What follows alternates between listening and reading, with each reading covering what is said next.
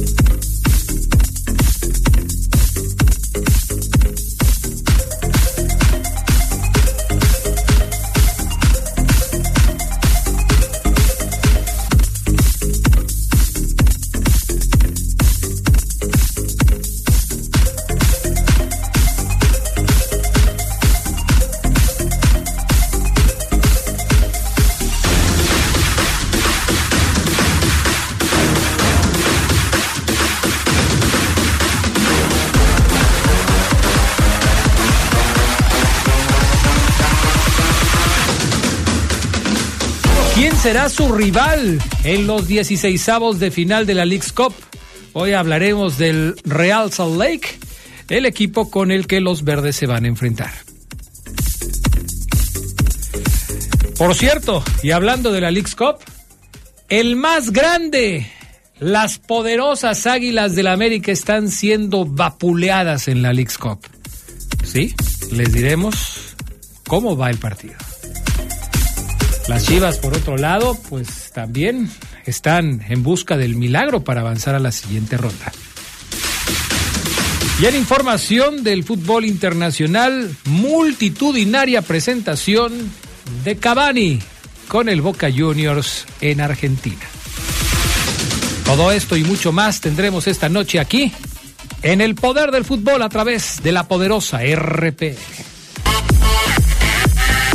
Amigos, amigas, ¿qué tal? ¿Cómo están? Buenas noches, bienvenidos al Poder del Fútbol, edición nocturna de este 31 de julio, último día del séptimo mes de este 2023. Qué bueno que nos acompañan, ya estamos listos para arrancar con toda la información que tenemos preparada para todos ustedes. Ojalá que nos puedan acompañar, hoy son dos horas de información, de plática, de polémica, de debate de todo lo que tiene que ver con el mundo del fútbol y nos da muchísimo gusto darles la bienvenida. Yo soy Adrián Castrejón en la cabina máster, Brian Martínez, como siempre, gracias a Brian, acá en el estudio de deportes, el inigualable Jorge Rodríguez Sabanero, gracias también a Sabanerín. Y le doy la bienvenida también al Charlie Contreras, que ya está listo para arrancar esta noche. ¿Cómo anda Charlie? Hola, te saludo con mucho gusto a todos los amigos de El Poder del Fútbol Nocturno, a Jorge, a Brian y a un gran invitado que tenemos el día de hoy. Ya, spoile. Sí, sí, sí, sí, ya, ya spoileaste, pero este, lo vamos a saludar, por supuesto, con muchísimo gusto. Ahí donde tienes tu manita, mi estimado Brian, ahí está el micrófono, porque hoy eh, pues le damos la bienvenida a nuestro primer invitado especial. Esta promoción que lanzamos a través de La Poderosa para que quienes son aficionados al fútbol, quienes gustan de escuchar el poder del fútbol, quienes sufren con el poder del fútbol, se informan con el poder del fútbol, disfrutan con el poder del fútbol, pues formen parte de este programa. Y hoy pues le damos la bienvenida a nuestro primer invitado, joven, 25 años de edad, amante del fútbol, ya nos estará platicando su historia personal. Pero Brian Padilla Cervantes es nuestro invitado de esta noche. ¿Cómo estás, mi querido Brian? Qué gusto saludarte. Buenas noches. ¿Qué tal, Adrián? Charlie, buenas noches para todos. Pues el gusto es mío. La verdad, muchísimas gracias por la invitación. Eh, muy contento, la verdad, muy, muy contento de poder estar aquí. Yo creo que uno de los mejores comentaristas, tanto de fútbol, tanto el polémica, debate, la verdad siempre me ha gustado escucharlos. Gracias, mi estimado Brian, qué bueno que nos acompañas, qué bueno que te animaste a venir y, bueno, ya estaremos platicando más adelante de, de, lo que eh, pues tú quieras platicar, ¿no? Ahora sí que ahí está la información y ya nos vas dando tus puntos de vista acerca de lo que tenemos esta noche. ¿Desde cuándo nos escuchas, Brian? Ahorita nos estaba dando un adelanto. Él tiene 25 años, pero está haciendo memoria desde cuándo nos escucha y la verdad es que, caray, ya tiene ratito, ¿eh? Yo los escucho desde, eh, pudiera ser, ¿se acuerda de Luis Salgado, el técnico de León? De José Luis Salgado. José Luis Salgado en aquella temporada cuando estaba todavía Julio Ceja, Alejandro Corona, eh, por allá yo los empecé a escuchar. Desde el 2000, 2010 jugó León la final del torneo bicentenario 2010 con José Luis Salgado en la dirección técnica. León perdió aquella final contra Necaxa. Necaxa ganó los dos torneos y ganó el derecho a ascender. 2010. Entonces sacamos cuentas, Charlie Contreras, 13 años. 13 años, siendo un adicto, como dicen. O sea, tenía 12 años, Brian. Sí, sí, sí, Al ser muy joven, tiene que ser también desde muy joven, pero qué bueno, muchas gracias. ¿Y quién te encaminó a escuchar el, poder del fútbol? Eh, pues yo empecé a ir, bueno, desde muy chico mis tíos eh, les, me gustaba, me, me al fútbol, al fútbol y pues ahora sí que, vaya, yo soy una persona con discapacidad visual. Y pues a veces en la televisión pues no es como que pueda yo ver las jugadas y pues por ciertas circunstancias de la vida pues me encontré con ustedes. Ah, y la verdad me, me, ha gustado mucho, le voy a ser honesto, creo que lo tengo que decir, me ha gustado mucho la forma de, de narrar de usted, de, en ese tiempo estaba, creo que el, el, el maestro que le ayudaba a veces cuando León estaba en Irapuato, Ah, sí, Chucho Vázquez ah, Guerrero. Chucho Vázquez. Eh, todavía recuerdo, pues también de, ese tiempo para acá, pues mucho, mucho me gustó porque es, es muy diferente a como lo vemos a veces en la televisión para las personas que sí ven a como una persona invidente lo puede pues escuchar en la radio. Es un poco más eh, ¿cómo se podría decir? Un poco más libre en, ese aspecto, porque te imaginas las jugadas, te imaginas el campo, cómo está, te imaginas, pues ahora sí que todo lo estás estructurado dentro de la mente. Oye, Brian, disculpa la pregunta que te quiero, que te quiero hacer, pero ¿tú alguna vez pudiste ver? Sí, yo pude ver, eh, tuve esa, ese privilegio de poder ver, de llegar a jugar fútbol. Eh, por eso pues es que hoy, hoy aparte de, de, vivirlo como aficionado, también me, me, toca, me tocó jugarlo en su momento, tanto visualmente, tanto como el fútbol para ciegos, me tocó, me ha tocado ya pues estar en esa parte, ¿no? Fíjate que te pregunto esto, perdón Charlie, nada más déjame terminar de, de preguntarle a Brian, porque yo me imagino que es muy diferente para una persona que nunca ha podido ver imaginarse cómo es un campo de juego, el color de un campo de juego, los jugadores participando en un partido, a una persona que ya tuvo la oportunidad en algún momento de ver y que guarda en su memoria todos esos recuerdos. Entonces, yo me imagino que eh, eh, ya Brian, una vez conocido lo que, lo que alcanzó a conocer, pues ya se forma mentalmente una imagen de todo lo que vio con lo que nosotros les platicamos. Hace muchos años, eh, eh, cuando yo trabajaba con, con Bernardo de la Serna, me tocó conocer a una persona también con discapacidad visual y me emocionó mucho escucharlo decir que nosotros éramos sus ojos, que nosotros le describíamos con nuestras palabras lo que ellos quisieran ver con sus ojos. La verdad me, llegó mucho al, corazón ese, ese comentario y, bueno, pues ojalá que, que, podamos cumplir con esa meta, con ese objetivo, mi estimado Brian. Nosotros lo hacemos a veces sin pensar en ustedes, pero qué bueno que, que logramos el objetivo de ilustrar lo que ustedes no pueden ver. Muchísimas gracias, señor.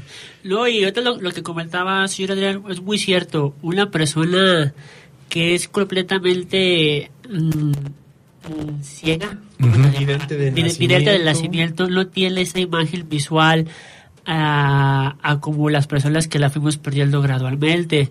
Yo conozco un amador de fútbol, tuve, la tuve el privilegio todavía de entrar al, al Estadio León. Okay. El, recuerdo que fue un partido con mi amigo Alejandro, sí. eh, una persona que estimo mucho, eh, contra los Leones Negros. Fue mi primer partido y yo me acuerdo que yo todavía ya iba perdido de la vista, ya la llevaba perdida con un 40-50%, pero sí recuerdo el estadio, recuerdo la, la cancha y a lo mejor el día de hoy ya, ya lo visualizo pues la cancha, pero todavía la inercia de entrar al estadio, porque he entrado solo, eh, el estar ahí, o sea, es, es, es otro mundo, la verdad, muy contento. Y, Vas al estadio aunque no puedas ver. Sí, voy al estadio aunque no pueda ver. Porque sientes el, el, el, entusiasmo de la gente, la pasión, los gritos, eh, todo ese tipo de cosas. Exactamente. ¿Algo le querías preguntar, Brian? Justo por esta cuestión de, de Brian, eh, que para los que nos acaban de sintonizar, bueno, Brian es una persona invidente, pero nos habla también de este aspecto de la radio que puede ser descriptivo y un factor social, ¿no? Para todo este tipo de personas. Y creo que también nos habla de la magia para poder eh, disminuir un poco la brecha con todas estas personas que tienen una discapacidad visual. Cada vez son más, eh, eh, qué bueno que haya más visibilidad con todos ellos. En los estadios tú puedes verlos, el caso de Brian, que personas que les asisten y que les van comentando también lo que está ocurriendo en la cancha, ¿no? Y creo que esto nos habla, pues, que de la inclusión de este aspecto que es muy necesario y, y también al momento de recibirlos, por ejemplo, en estas instalaciones o en el estadio, siempre nos deja con ese, con ese hincapié, ¿no? El tema de poder hacer accesibles los espacios para todas las personas y en este caso pues que, la verdad es que nos emociona mucho recibir a Brian para poder hacer patente lo que pues tantos años ha hecho la poderosa con los programas de fútbol. Perfecto, muy bien. Pues les invitamos amigos, hoy tenemos a nuestro amigo Brian Padilla Cervantes aquí en el estudio, pero ustedes también pueden participar a través de las redes sociales y por supuesto de el, eh, del WhatsApp con sus comentarios, con sus puntos de vista, con sus mensajes, todos serán bienvenidos. Vamos a la pausa, enseguida regresamos con más del poder del fútbol a través de la poderosa.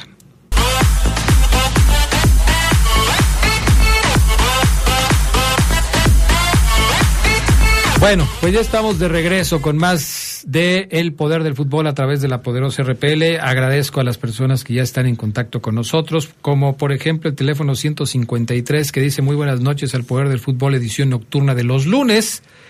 Excelente lunes, pero una mejor y bendecida semana laboral para todos. Adrián, ¿qué tan cierto es que vendrá el Diente López? ¿Ya, ¿Y a qué hora juegue León? y si lo van a televisar por teleabierta. Saludos, Arturo Ramírez de la calle Progreso. Bueno, cuando empezamos a hablar de León, lo platicamos con muchísimo gusto. ¿Quién más, quién más, quién más? La fiera. Dice el 340. Es sarcasmo para el Fafo, dice. Es sarcasmo para el Fafo. No, que te escuche. Sí, hombre. ¿Dónde están los seguidores del más grande? ¿Dónde están aquellos que decía que el más grande iba a dar hoy una cátedra? Este, ya está el chutazo águila con sus ojos llorosos, El con chutazo, su cara Guzmán. de gatito inocente, indefenso. Adrián, golearon a mis águilas.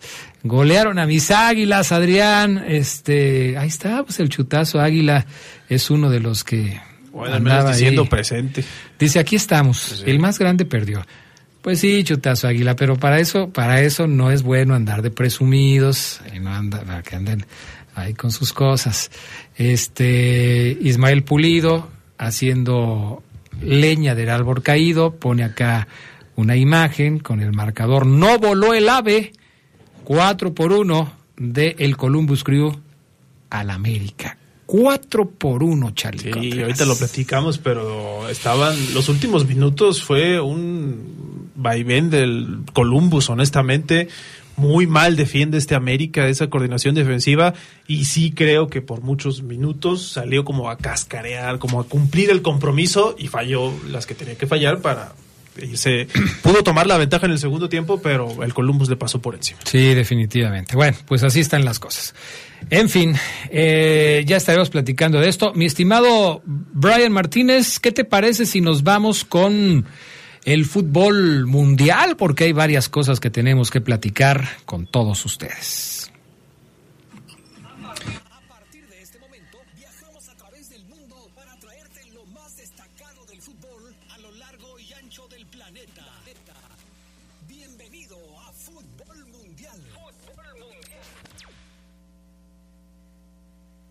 Bueno, pues ahí está el asunto. Este.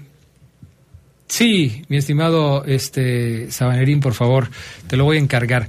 Vamos a arrancar con el fútbol eh, femenil, el mundial, eh, el mundial de Australia y Nueva Zelanda. ¿A ti te gusta el fútbol femenil, Brian Padilla? ¿Lo, lo sigues? Eh, Poco. ¿Te llama la atención? sí, sí me llama la, la, la atención.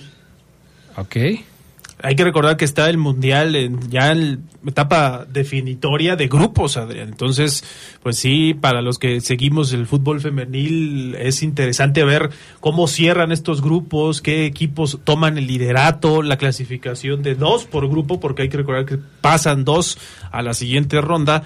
Y pues vamos a darle al tema de los resultados. Lo mencionábamos hoy por la tarde, el equipo de Japón que se guardó algunos, algunas jugadoras por minutos contra Costa Rica, pero aquí nos demuestra que honestamente es uno de los rivales más fuertes en este mundial. Le pega 4-0 a la selección de España, o sea, España que es también uno de los rivales fuertes y candidatos en cuanto a selecciones. Aquí se lleva pues la derrota por goleada a las japonesas muy bien, 3 de 3, así se van con paso perfecto en esta primera ronda y 4 por 0 ahora le meten a las españolas. Otros resultados nos dejaron la victoria de Zambia 3-1 sobre Costa Rica, Costa Rica que pues ya concluye su participación en esta Copa del Mundo. Zambia consigue tres puntos históricos para ellas. Lo mismo que Nigeria que clasificó a la siguiente ronda con todo y un empate 0 por 0 ante Irlanda, Irlanda que había dado mucho de qué hablar con un gol olímpico, Adrián, en esta Copa del Mundo, le dio la vuelta al orbe estas imágenes, y la selección de Australia 4 por 0 a Canadá en el último partido de la jornada de hoy, que fue por la madrugada. Hay que recordar que el mundial, el mundial es en Australia y Nueva Zelanda y la diferencia de horario hace que tengamos partidos en la madrugada del centro de nuestro país. Canadá sorpresivamente se va eliminada en primera ronda.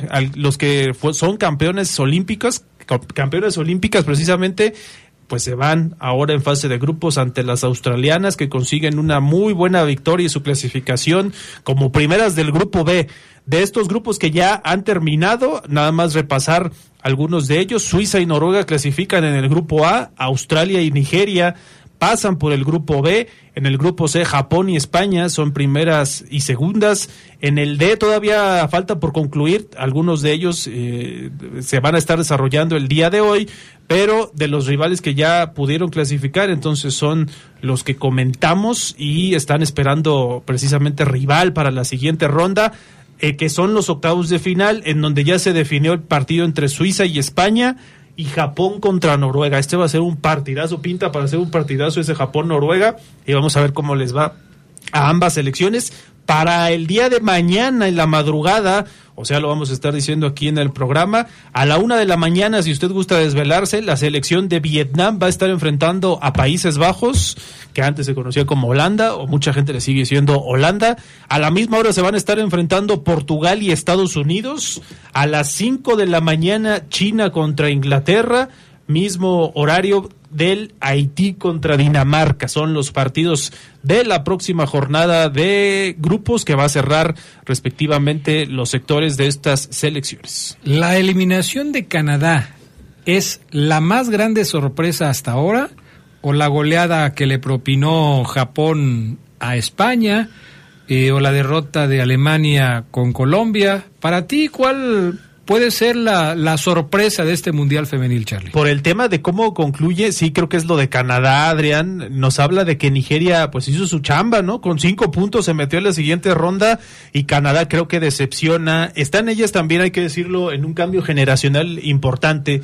Tienen a Sinclair, que es su goleadora histórica. La máxima goleadora en cualquier selección sigue siendo Sinclair y eh, pues ahora se van con una victoria, un empate y una derrota, pero hay que destacar lo que hizo Colombia también, Colombia que va a estar cerrando su sector, tienen, son líderes de hecho de su grupo con seis puntos y con muchas posibilidades.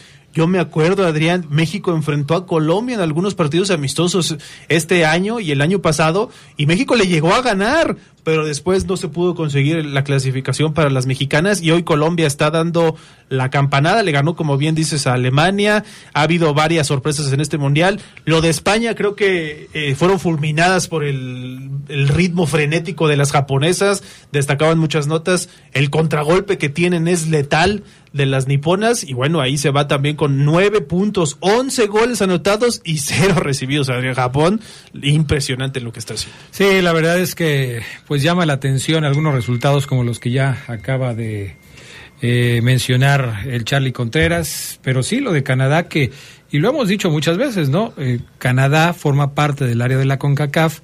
En hombres, Canadá ha tardado mucho tiempo en empezar a figurar, lo hace apenas ahora, cuando gana un boleto para un mundial, pero en el lado femenil la verdad es que las cosas son muy distintas y Canadá junto con los Estados Unidos, son potencias en el área de la CONCACAF y también a nivel internacional. Y hoy ha quedado fuera. De las selecciones que quedan con vida, obviamente Estados Unidos, que es campeona del mundo, Jamaica y Panamá, curiosamente les tocó en el mismo grupo, Adrián, en el F. Jamaica es segunda de ese sector con cuatro unidades, pero ya Panamá se despidió, eh, ya jugó, ya no tiene posibilidades de matemáticas de clasificar y Costa Rica también ya se fue, así que solamente Estados Unidos y Jamaica quedan con vida. Bueno, Así están las cosas. Cambiamos un poquito de tema. Mi estimado Brian Martínez, eh, nuestro buen amigo Jorge Rodríguez Sabanero acaba de subir un audio que vamos a escuchar en este momento, porque hoy fue la presentación de Edinson Cavani como nuevo jugador del equipo del Boca Juniors. Y la verdad es que, bueno, se hizo toda una verdadera fiesta allá en Argentina. Escuchemos qué dijo, el señor Cavani al respecto de su llegada a uno de los dos clubes más importantes de Argentina, pero también del concierto internacional. Adelante, Brian. Sí, claro, feliz. Feliz por muchos motivos, la verdad. Este, feliz por llegar a un club como ese, feliz por acercarme también a casa, ya son muchos años fuera, entonces hay muchos motivos, digamos, para estar feliz. ¿Era un viejo anhelo que tenías vos, ponerte la camiseta de Boca? Boca es uno de, la verdad que el más grande de, Sudamérica y, del mundo. Y, entonces digo, llegar a un club como eso siempre te motiva para, cualquier futbolista. Eh, las circunstancias de, la vida y del fútbol me iban llevando por diferentes caminos, pero siempre había un contacto y, una posibilidad de poder volver. Bueno, gracias a Román que también ha estado ahí eh, presente en varias oportunidades, en varios momentos. Y bueno, y como te dije antes, llegó un momento donde muchas cosas se reunían a la vez y ese, interés de Boca también y, bueno, para acercarse a casa también, digamos, eh, es que se toma la, decisión de, venir a, a, Boca. Ya no supe si Cavani aceptó llegar a Boca porque desde los 12 años quería vestir la camiseta del club Ceneice, si porque siempre soñó ser jugador de Boca Juniors o porque quería estar cerca de su casa. Ya no supe, mi estimado Charlie Contreras, cuál fue el asunto con el señor Cavani, pero sí, desde luego, la presentación fue apoteósica, ¿eh? Sí, y fíjate que tiene 36 años, Adrián. Yo creí que ya estaba eh, más eh, veterano, de 38, 40, pero tiene todavía temporadas por dar. Curiosamente le dicen el matador el matador eh, Cavani que regresa al fútbol de Sudamérica, no jugaba ahí desde el Danubio de su país en 2006, luego estuvo en Palermo de Italia, en el Napoli, en el PSG, Manchester United, Valencia y ahora regresa con Boca Juniors. No regresa a Uruguay, eso sí hay que decirlo, quizá después ya lo piense para No, pues, retirarse. Pues, ya para cuándo, Charlie, si tiene 37 años. Pues sí, pero se va a jugar con muletas ahí. ¿o como son algunos que dicen, no, mi última temporada me retiro con Danubio a lo mejor. Bueno, escuchemos un poco de lo que sucedió en la bombonera esta tarde allá en Argentina. Le quería agradecer nuevamente para retirarnos y eso de corazón, la verdad que, que se hayan tomado un tiempo para, para venir a, demostrarme el cariño, eso para mí tiene un gran valor. Así que gracias otra vez y ojalá nos pueda mover prontito para, para disfrutar y, y recorrer un lindo camino juntos. Un abrazo a todos. Todo un rockstar, el señor Edinson Cavani. eh, yo creo que tú lo recuerdas, quizás Brian, eh, nuestro buen amigo Brian Padilla lo recuerde también. Otro uruguayo que hizo historia en el fútbol de Argentina, Enzo Francescoli, con el archirrival de Boca, Con River. con River Plate. Y es de la referencia inmediata, ¿eh?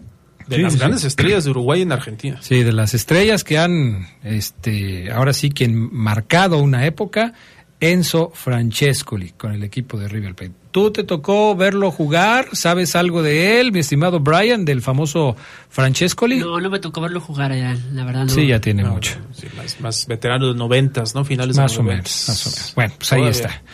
Ahí está, un piquetito de fútbol internacional. Más adelante hab- hablaremos, eh, ojalá nos dé tiempo de algunos otros temas. Libertadores, Adrián, se reanuda con los octavos de final y les comentamos las series a partir Sí. de mañana. Sí, esto, esto se viene para un poco más adelante. Por lo pronto, vamos a la pausa. Regresamos enseguida con más del poder del fútbol a través de la RP. Poder del fútbol. Estás en el poder del fútbol. Edición nocturna. Poder del fútbol. Continuamos.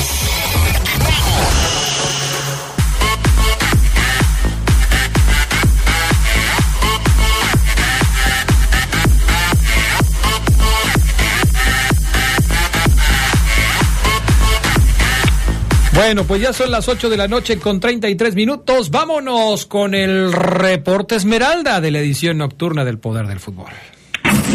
Presentamos el reporte Esmeralda del poder del fútbol nocturno. Con todos los detalles de la actividad de la fiera, análisis, resultados, noticias, novedades y mucha polémica en el reporte Esmeralda del poder del fútbol nocturno.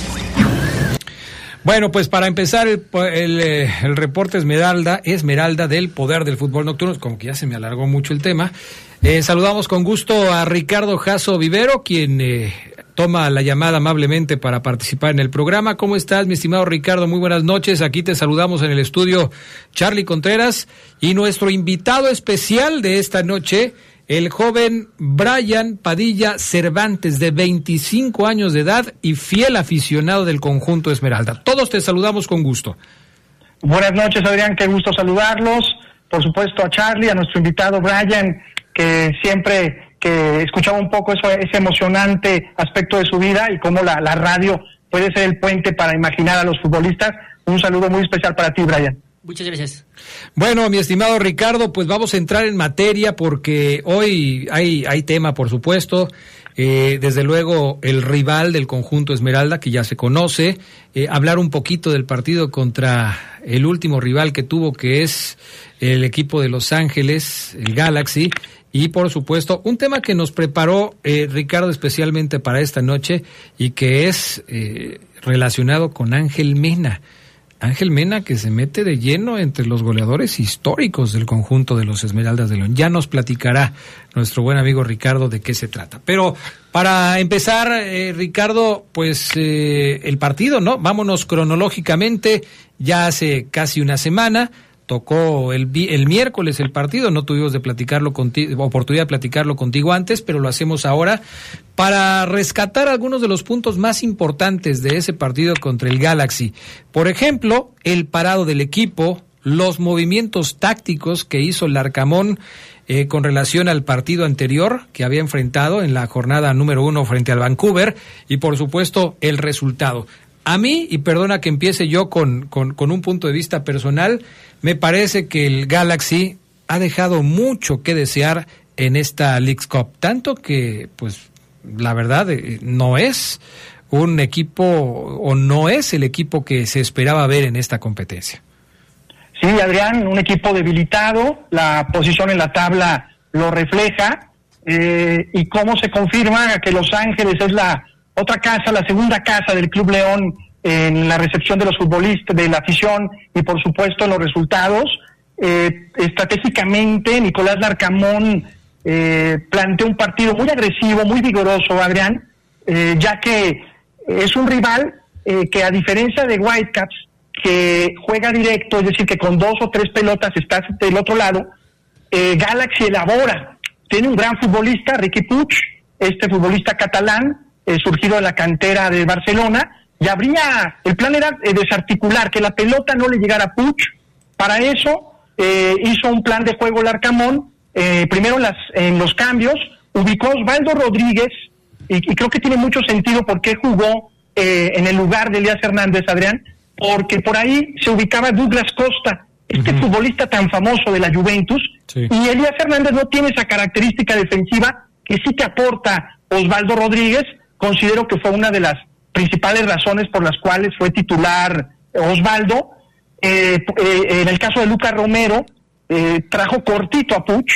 Y en el caso especialmente de Brookman, el capitán del equipo de Galaxy uruguayo, que tuvo que salir por lesión a los primeros 45 minutos, la presión del primer tercio en la cancha del rival que hizo León, un sello característico del Arcamón, fue muy agresivo y ahí es donde Omar Fernández, Mena y el propio Rubio ayudaron para desarticular esta conexión y creo que ante la falta de contundencia, ¿cómo se sustituye esto? Con fuerza colectiva, con organización y con agresividad.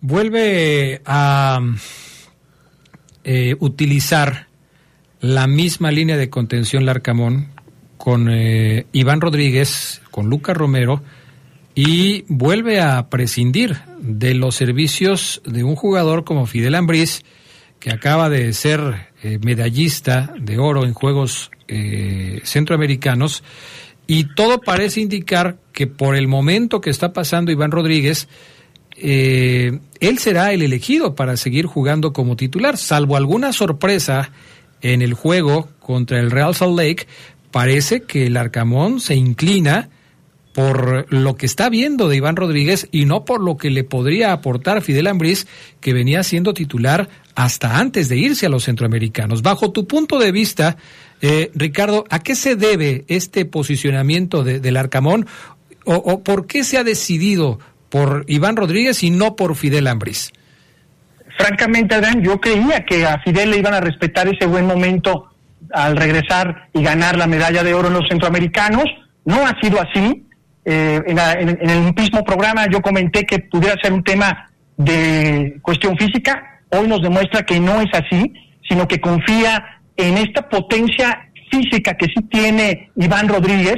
Eh, es un futbolista con muchos pulmones, valga la expresión, para jugar a lo ancho del campo, no con la posibilidad del toque de pelota, pero obviamente muerde al rival junto con, con, eh, con Romero de manera muy, muy idónea, y nos confirmó esa titularidad con un movimiento que hace en los últimos 20 minutos el Arcamón, Adrián, cuando tienes la ventaja, eh, y obviamente habría que conservarla después de lo que sucedió en el viaje, un poco de descanso en el viaje de Vancouver a Los Ángeles, y en los últimos 20 minutos ingresa como un tercer centrocampista con más toque de pelota, precisamente Fidel Ambriz, ahí cambia la línea de tres o de cinco Larcamón Adrián, cuando eh, se, desprende de Mena, va a la banca, entra David del Avión Ramírez como lateral derecho, Tecillo y Adonis Frías se ubican como centrales, Osvaldo se recorre como lateral izquierdo y es ahí donde nos demuestra que el titular para el Arcamón al menos en este momento es Iván Rodríguez,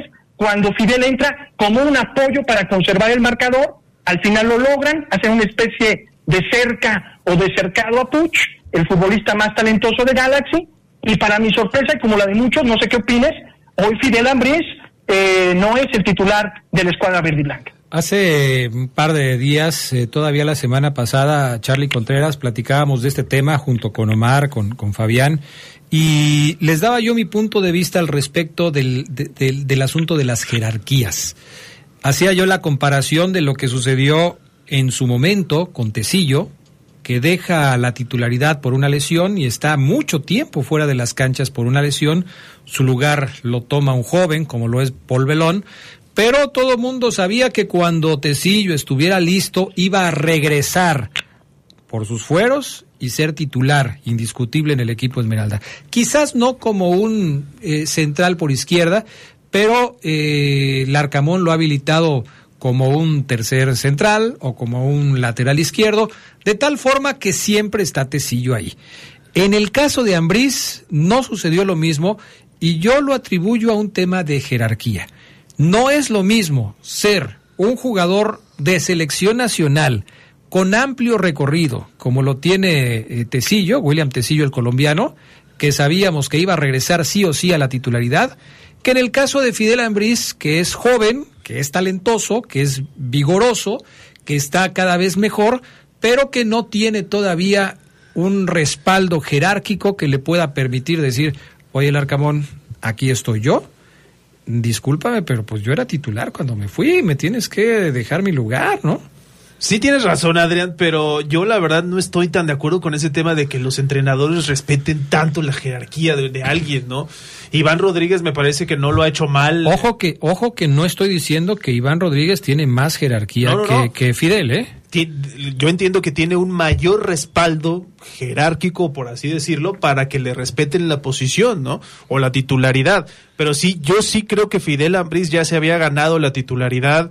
El torneo pasado me pareció una de las notas altas del equipo que contó y que no se clasifica a, la liguilla. Pero sí creo que Fidel Ambriz, a diferencia de Tecillo, que es seleccionado nacional colombiano y ha sido así, creo que Fidel Ambriz debería ser titular. No sé qué vaya a pasar después con él. Es un momento importante en su carrera también, porque lo hacen, lo mencionamos hace no mucho, ¿no? El Chivas que ahorita está perdiendo, lo quería, él mismo ha, dicho que quiere ir a Europa también. Entonces yo sí creo que Fidel Ambriz necesita esos minutos y creo que debe ser pronto con él. ¿Algo quieres decir, Brian Padilla? Era lo que comentaba Charlie ahorita. Sabemos que Iván Rodríguez pues venía saliendo de la lesión, venía pues ahora sí que de, de, un altibajo futbolístico y vamos a ver qué tanto le puede redituar esto al Arcamón ahorita pues que se está jugando la Lips Cup, que sabemos que todavía pues es un partido pues vaya, yo le daría un poquito más de importancia a, a la liga, pero sí es cierto que, bueno, para mí, se me hace todavía un poquito más, eh, que, el toque de balón lo tiene más Fidel que Iván. Debo aclarar, después de escuchar los puntos de vista de Charlie y de Brian, eh, falta escuchar el tuyo, mi estimado Ricardo, pero sí debo aclarar que yo no estoy diciendo que Iván Rodríguez tenga un nivel jerárquico mucho mayor que el de Fidel Ambriz. Cuando me refiero al tema de la jerarquía, es a decir que eh, el técnico, Larcamón, tiende a respetar más una jerarquía cuando se trata de un jugador como William Tecillo que cuando se trata de un jugador como Fidel Ambriz. Es decir, cuando le, tiene que, le tienes que explicar, oye, mi estimado Tecillo, no vas a jugar porque fíjate que lo está haciendo mejor Paul Belón, este, pues como que sí te metes en aprietos, ¿no? Pero cuando le vas a explicar a Fidel Ambris, mira, mi estimado Fidel, creo que ahorita lo está haciendo muy bien Iván Rodríguez, entonces me vas a tener que aguantar y vamos a seguir con Iván Rodríguez.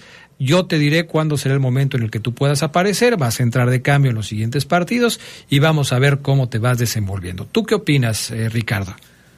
Sí, Adrián, en cualquier vestuario o, entorno laboral, eh, el tema de del nombre hay, hay roles o personas que pueden pesar más y, y, esto que tú argumentas me parece muy, muy cierto porque al final del día esperó la recuperación de Iván eh, Rodríguez, como bien lo dice Brian, en las declaraciones de Arcamón ya no se refiere en el sobrenombre de jefecito, ahora le dice jefe. Y ahí estamos hablando de jerarquía, de darle la confianza a este futbolista que estaba en un buen momento, Iván Rodríguez cuando se lesiona, lo aproveche muy bien Fidel y ahora eh, eh, eh, es este argumento que estableces. Le está recuperando la titularidad, ya que físicamente está Iván Rodríguez listo.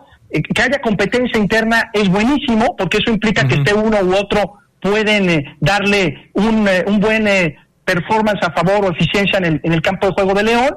Y en el caso específico de Fidel, a mí el partido que dio en la vuelta de la semifinal de CONCACAF contra Tigres fue espectacular, no solo por el gol, sino además por esa eh, pie, esa posibilidad técnica de distribuir, como lo destaca eh, Brian, y algo que no debemos olvidar, en octubre Juegos Panamericanos, y al menos tres semanas Fidel Ambris se irá eh, a los Juegos Panamericanos como capitán de la selección sub-23. Esto es importante porque si lo vas a perder, tienes que de alguna manera tener un plan B, ¿no? si lo tenías previsto para ser titular. Pero precisamente por eso, y, también estoy de acuerdo con Ricardo, debería ser, eh, buscar él, pelear la titularidad. Imagínate que llegue a los Juegos Panamericanos sin ritmo. Sin jugar. Esta es una posibilidad que también se puede dar. Bueno, muy bien. Así las cosas contra el Galaxy. Pero ya viene el siguiente rival. El jueves, León va a estar jugando el partido de los 16 avos de final contra el equipo de el Real Salt Lake. Vamos a la pausa y cuando regresemos platicamos un poquito del rival, quiénes son sus jugadores, qué se puede esperar de este equipo, cómo va en la Liga de los Estados Unidos, en fin, cosas que nos van a servir para darnos una idea de qué partido podemos esperar el próximo jueves entre León y el Real Salt Lake. Sigan mandando sus mensajes 477-718-5931, línea de WhatsApp del Poder del Fútbol. Regresamos.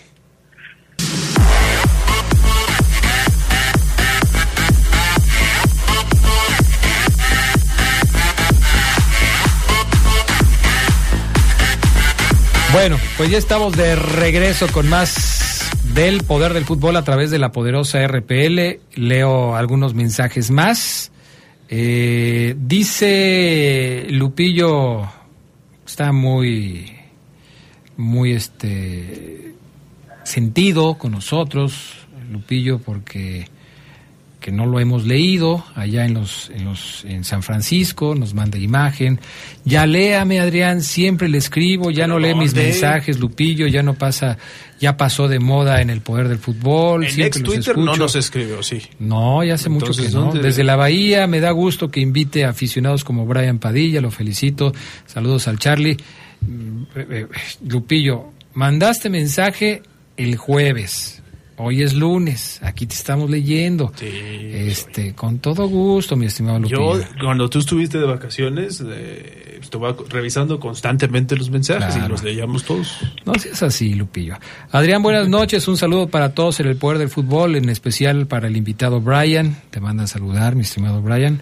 Muy pronto, este, bueno, pues eso no sabemos, eh, mi estimado amigo Israel Barrón, eso no lo sabemos, pero gracias por tus comentarios acerca del equipo de trabajo que tenemos aquí en el poder del fútbol. Te agradezco mucho tus, tus comentarios y tus puntos de vista.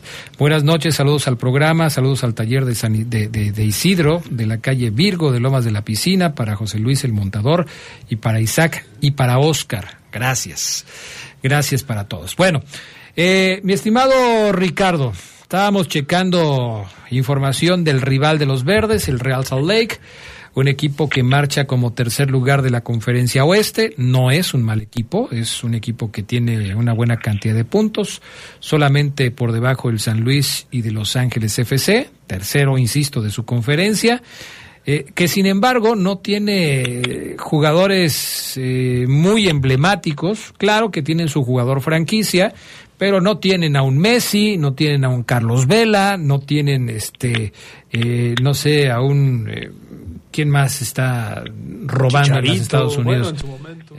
o sea, la última alineación, bueno, una de las últimas alineaciones que ha tenido el Real Salt Lake son la del partido contra Monterrey, con Beavers en la puerta, utilizando una línea de cuatro en el fondo, con Oviedo, Vera, Glad y Davis otra línea de cuatro en el medio campo con Luna, Ruiz, Ojeda y Sabarino, y dos en el eje del ataque con Rubin y con Arango.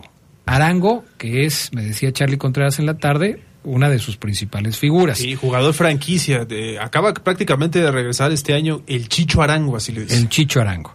Una línea de 4-4-2 para una formación, eh, para enfrentar a un León que generalmente tiene una formación de un 4 un 3-4-3 o de un 3-2. 3, 1, no sé cuántos, ya acomódalos como quieras. ¿Cómo ves al rival de, León, mi estimado Ricardo Jasso? ¿Qué, posibilidades le, ves a León en este duelo contra el Real Salt Lake?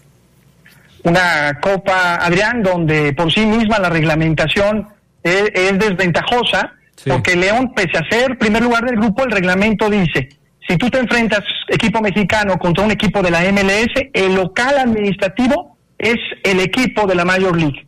Entonces tienes que ir a visitar a todos estos equipos para llegar y aspirar a, rondas finales. Eso por sí mismo le permite al Club León ir creciendo no solamente en lo futbolístico, sino también en lo emocional. Pero qué, en el... ¿qué implicaciones tiene más allá de lo obvio, este Ricardo, de tener que visitar la cancha del Real Salt Lake, eh, el tema de ser administrativamente visitante? Es decir, eh, en una definición tiene, por ejemplo, ahora que ya son eliminación directa, porque ya son 16 de final, eh, ¿tiene alguna otra implicación en el criterio de desempate o, alguna ventaja que pueda tener el equipo local? Porque obviamente van, a, van a ser locales todos los equipos norteamericanos eh, cuando haya un enfrentamiento entre mexicanos y estadounidenses, pero más allá de eso, ¿hay alguna otra implicación, Ricardo? No, Adrián, en caso de empate en los 90 minutos, directamente se van a, tiros de rondas desde el manchón penal para decretar al, ganador y que clasifique a los octavos de final. Fuera de eso, ya no tienen otra ventaja, afortunadamente. Bueno, pues es que ya de por sí es una mucha ventaja, sí, ¿no? la ventajota de estar en su cancha, ¿no? Con su afición. Hoy, hoy en la tarde lo platicábamos, Ricardo, Brian, amigos que nos escuchan, hoy, hoy lo platicábamos en la tarde. El León ya tiene casi 15 días fuera de, su casa. Los jugadores del Real Salt Lake pues van, entrenan, se regresan a su casa, conviven con sus hijos, con su mujer, se van al súper, al cine, a lo que quieran, y al día siguiente pues regresan al entrenamiento y todo. Los jugadores de León tienen ya 15 días de viaje este, lo que no es, por supuesto, algo que pueda considerarse de ninguna manera una ventaja. ¿Ventaja de qué? Empieza a haber eh, fastidio, hastío de estar metidos en un cuarto de hotel, por más que digas tú que pues, se van y se van al shopping y lo que sea. O que están cómodos. O que están cómodos. Yo creo que llega un momento en el que ya, ya, o sea, ya cansa, ¿no? O sea, eh, el Charlie Contreras durmiendo todos los días con el Fafo Luna pues un día ya, ya van a decir, ya, no, ya. Ya chole. Ya chole, ya, ya. O sea, yo quiero regresarme con mi hermano para jugar al play o, o lo que sea. Siempre este tipo de torneos, eh, mi estimado Ricardo, pues tienen, van a tener esa desventaja, ¿eh? Sí, es como una Copa del Mundo. Ese es el formato del 2025, eh, que será en Estados Unidos. Obviamente, eh, viajar a, distintas ciudades, en este caso, los se ubican en, en zonas geográficas aparentemente, aparentemente cercanas, pero bueno, sabemos las distancias que tiene Estados Unidos, ahora irán a, Utah, eh, pero, pero si el técnico y los mismos futbolistas, Adrián, Charlie, eh, logran tener este gen competitivo de decir, tengo hambre de ganar, hace poco Steven Barreiro publicaba en Instagram una foto de la mano de su bebé que acaba de nacer, donde decía, pues te, te extraño muchísimo, pero si eso se canaliza en el querer ganar, toda competencia en la que estás, creo que pueden darle la vuelta y si este próximo jueves derrotan a Real Salt Lake City, pues tendrán 10, 12 días más para ir por todo, Adrián. Sí, sí, eso es lo que, lo que se espera. Yo personalmente, y lo comenté desde que empezó la, la competencia, soy de la idea de que León no tiene a la League's Cup como su principal objetivo en este semestre.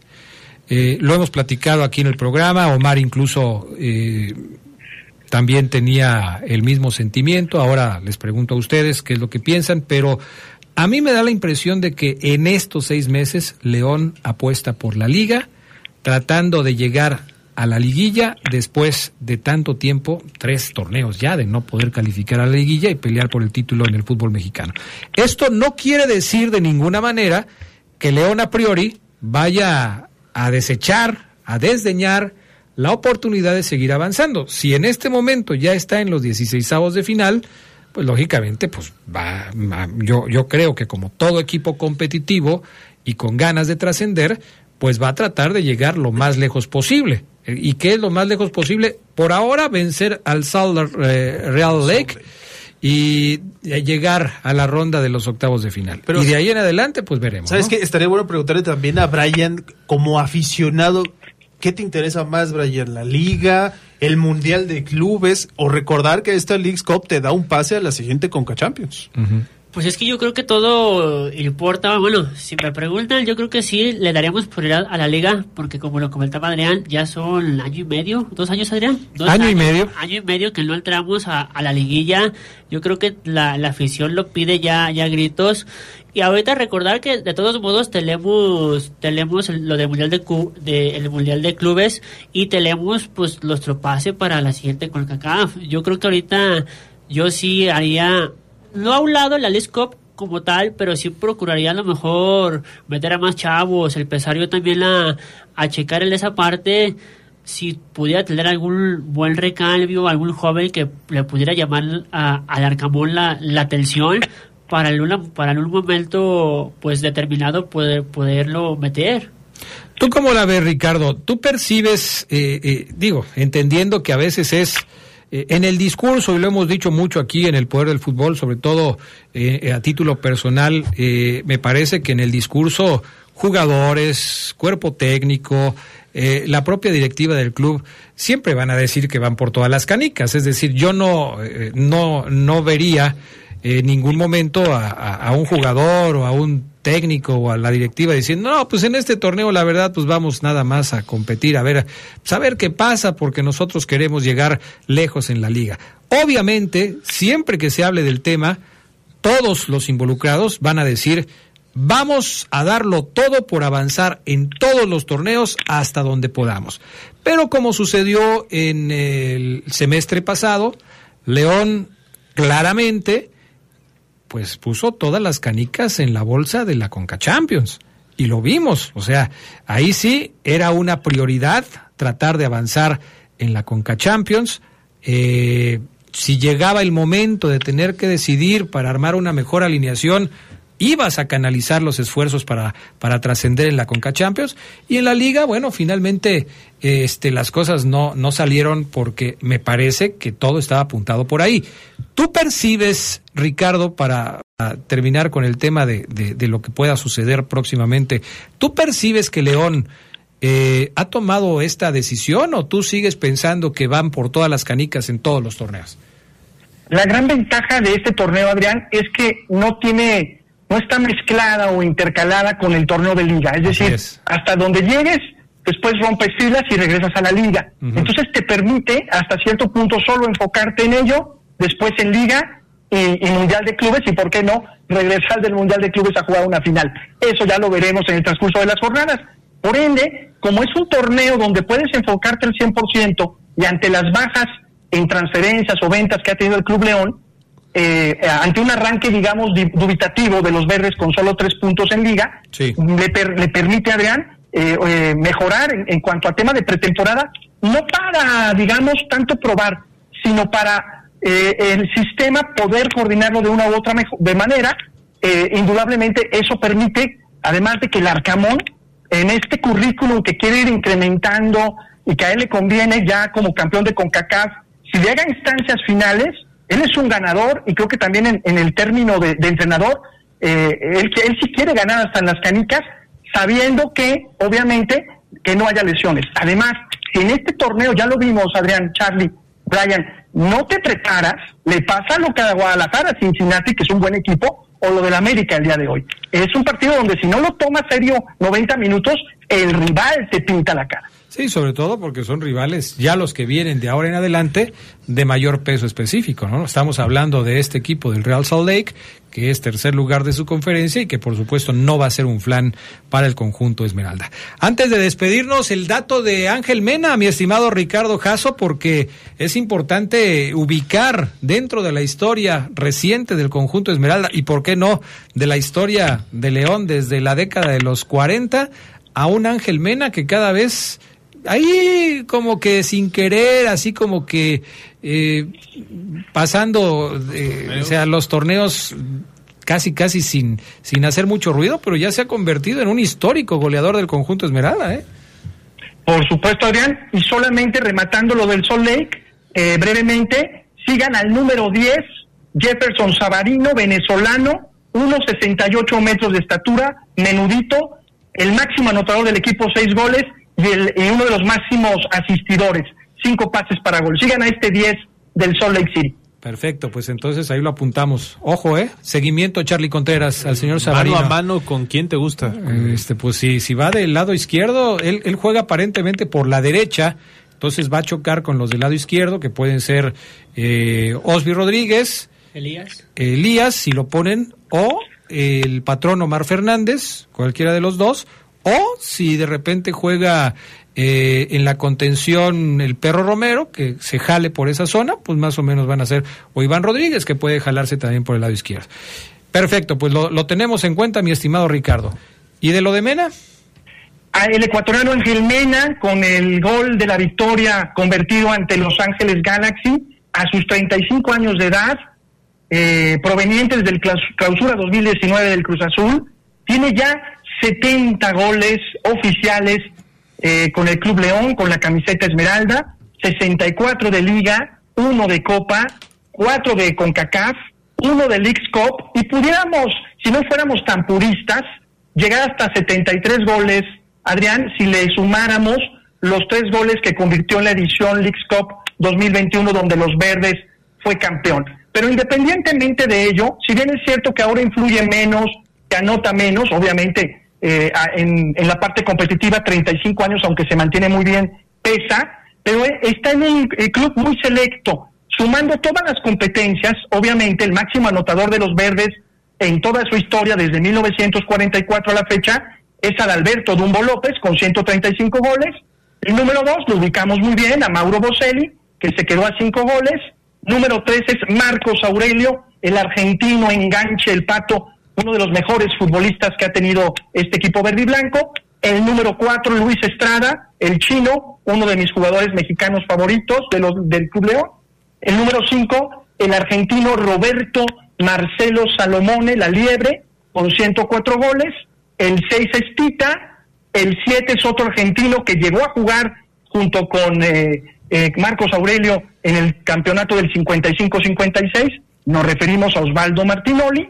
Y después de ellos ya viene increíblemente, con mucho silencio, como es su personalidad, Ángel Mena, el octavo goleador histórico de los verdes en todas las competencias, con 70 o 73 goles, sigue sumando el ecuatoriano. Después de Osvaldo Martinoli, ¿ya está Ángel Mena? Ya está Ángel Mena, es el 8, ya rebasó a Sergio Shelahu Anaya, también campeón de goleo individual con León, tiene 10 menos, y ya rebasó a Alberto Echeverry con 57 goles, sumando todas las competencias. Martinoli tiene 79, ¿no? Está a 9 de él. Y quizás los pueda superar pronto, ¿eh? Fíjate que yo todavía recuerdo cuando aquella imagen, eh, que luego se volvió icónica, de el Shelahu Anaya saludando a Mauro Boselli cuando el argentino lo acababa de rebasar dentro de esta tabla de goleadores históricos a la que hace referencia Ricardo Jasso.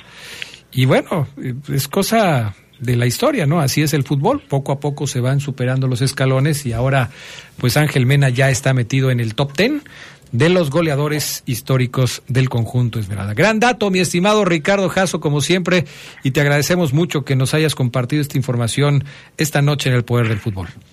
Un abrazo para todos, pásenla muy bien, excelente programa como siempre, sean de penal o no, también hay que ser un especialista para anotar desde el manchón penal como él, lo era Rafael Albrecht Claro. o el propio Tita o Sigifredo Mercado. No, bueno, es que a la hora de, de- de- de hablar de penales, como que somos medio convenencieros, ¿no?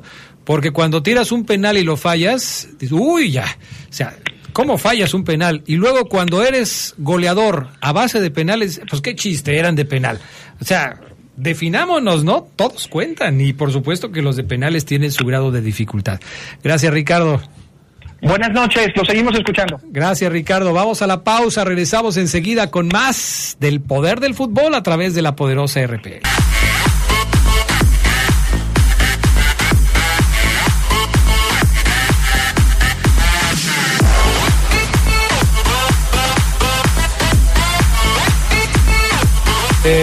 Vámonos con. Qué bueno, vamos con más del poder del fútbol. Este, déjenme leer aquí algunos otros mensajes que nos llegan. Buenas noches, saludos al programa. Eh, ah, ya, ya habíamos dicho el, el del 193. Nos queda este. Uy, ya se están burlando del Charlie, del Fafo y de todos los americanistas. Manda el 507 un mensaje que dice, mira Adrián, un regalo para el Charlie, para el Fafo. Ahí tienen al más grande de México. La verdad, no sé de dónde dicen que es el más grande. No tiene nada. Nada más va a dar vergüenza. Si me manda aquí un link de, del resultado de, de la América, caray. Y luego, este, Adrián, le escribe pura gente caigorda. No, pero ¿por qué dices eso, mi estimado este 320? Pues si me estás escribiendo tú. no, yo creo que pues, cada quien, ¿no? O sea, hay aficionados del América, aficionados de León. Este, no sé a quién le vayas tú, pero pues bienvenidos todos los que había incluso uno de Morelia que una vez se reportó, creo. De Morelia, de la de Zitácuaro, Michoacán, De, de, de Irapuato, de allá, obviamente de Estados Unidos, mucha gente que nos escucha en Milwaukee, este, en Dallas, en Seattle, en, San Francisco, para que no se sienta nuestro buen amigo Lupillo Paredes. O sea, a todos, gracias, gracias por estar con nosotros. Bueno, eh, creo que eh, nada más un par de cosas más al respecto del conjunto de los Esmeraldas para ya cerrar el tema y platicar de los otros resultados que se están dando, como esta derrota de las Chivas, que la verdad, pues sí, este, pues se está dejando mal. Yo, yo, eh, casi, casi te aseguro que el Bigotes mañana va a estar llorando. Porque las Chivas van a quedar eliminadas de, la League's Cup. No les sirve el empate, Adrián. No, Ni ganando en penales avanzó. No, no, no. Entonces el Bigotes mañana va a estar llorando. Yo nomás les aviso.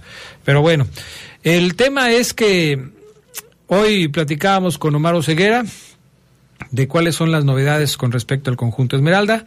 Afortunadamente se han recuperado algunos jugadores. Este tema de, lo largo, de los espacios de tiempo que hay, León juega el miércoles de la semana pasada, va a volver a jugar el próximo jueves, le da espacio para recuperar a algunos futbolistas que no estaban al 100%, como es el caso de este del Plátano Alvarado, que ya va a poder ser tomado en cuenta seguramente para el próximo partido. Y siempre es bueno tener más barajas, más cartas en la mano para poder utilizarlas en el próximo partido. De los jugadores actuales, mi estimado eh, Brian Padilla, ¿quién te gustaría que tomara el puesto de, delantero, sabiendo, como sabemos todos, que, que Víctor Dávila pues ya no es un jugador elegible? Pues es que se supone que trajeron la Viñas para que supliera ese, bueno, ese delantero de, de pero ahorita hemos visto que el Arcamón no lo ha usado como titular. Ahí me gustaría ver a un Mena tomando esa, esa responsabilidad.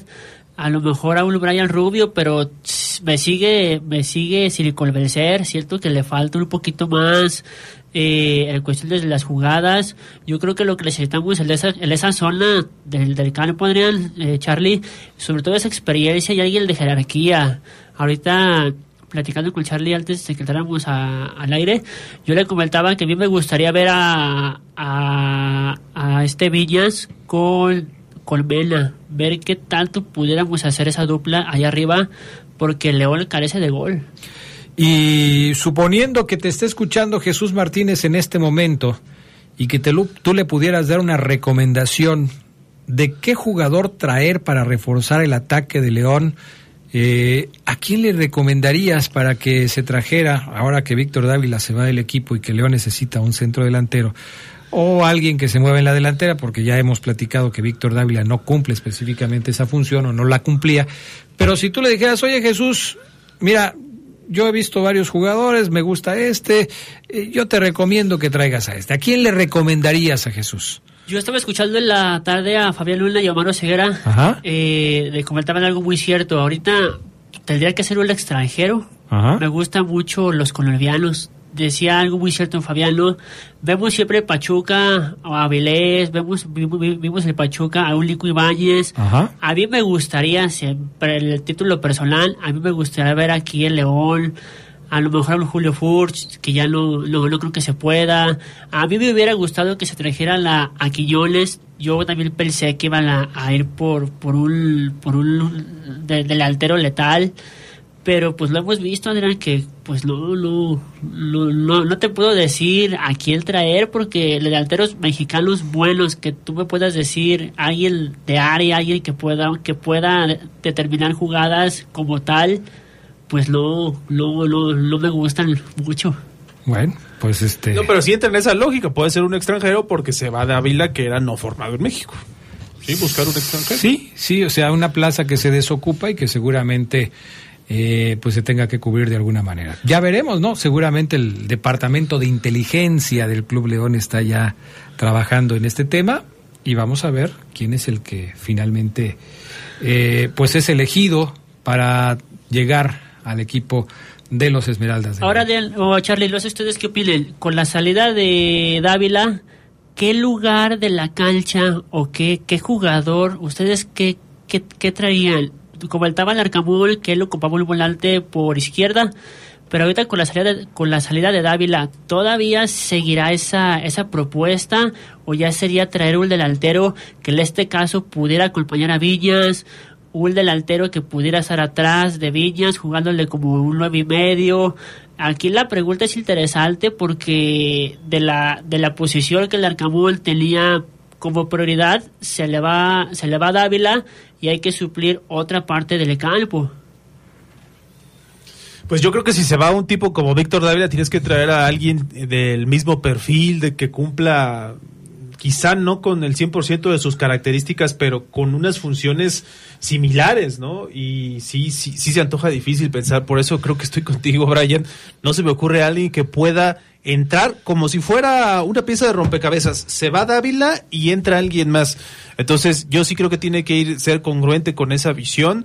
Era una baja que definitivamente no se tenía prevista, la de Dávila, y que será, ahora vas a tener que traer a alguien que más o menos pueda entrar, no forzadamente, sino que orgánicamente le dé al equipo algo de lo que le daba a Víctor Dávila. Bueno, pues ya veremos, ya veremos cómo se van dando las cosas, falta tiempo, obviamente una contratación para suplir a Dávila no va a ser, eh, no la van a tener eh, pronto, pero pues ya veremos eh, en qué se enfoca el conjunto Esmeralda. Vamos a la pausa, regresamos enseguida con más del poder del fútbol a través de la poderosa. Poder del fútbol. Estás en el poder del fútbol edición nocturna. Ver del fútbol. Continuamos.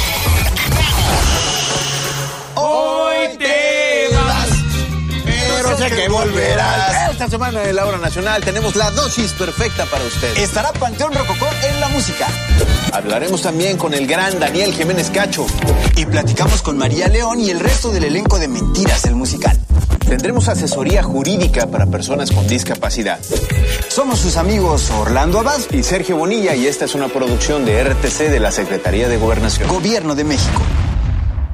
Muchas cosas pueden pasar en cinco años, como decidir que necesitas un road trip, llegar a las montañas, encontrar una comunidad de monjes, meditar, escribir un libro, volverte famoso y donarlo todo. ¿Quién necesita fama y dinero? Si ya elegiste tu camino, no te detengas. Por eso elige el nuevo Móvil Super Extension, que ayuda a extender la vida del motor hasta cinco años. Móvil, elige el movimiento. De venta en Autopartes Zaira. Las y los diputados acordamos elevar sustancialmente las penas y sanciones a quienes cometan agresiones contra adultos mayores, personas con discapacidad y mujeres embarazadas. Se trata de una reforma al Código Penal Federal para proteger sus derechos humanos y combatir la violencia física, psicológica, verbal o confinamiento abusivo que sufren con frecuencia en los espacios de mayor cercanía y familiaridad. Porque México eres tú. Legislamos para todas y todos. Cámara de Diputados. Legislatura de la Paridad, la Inclusión y la Diversidad. Los ánimos y la polémica, están candentes con las voces que más saben. No le cambies. Estás en el poder del fútbol. Regresamos.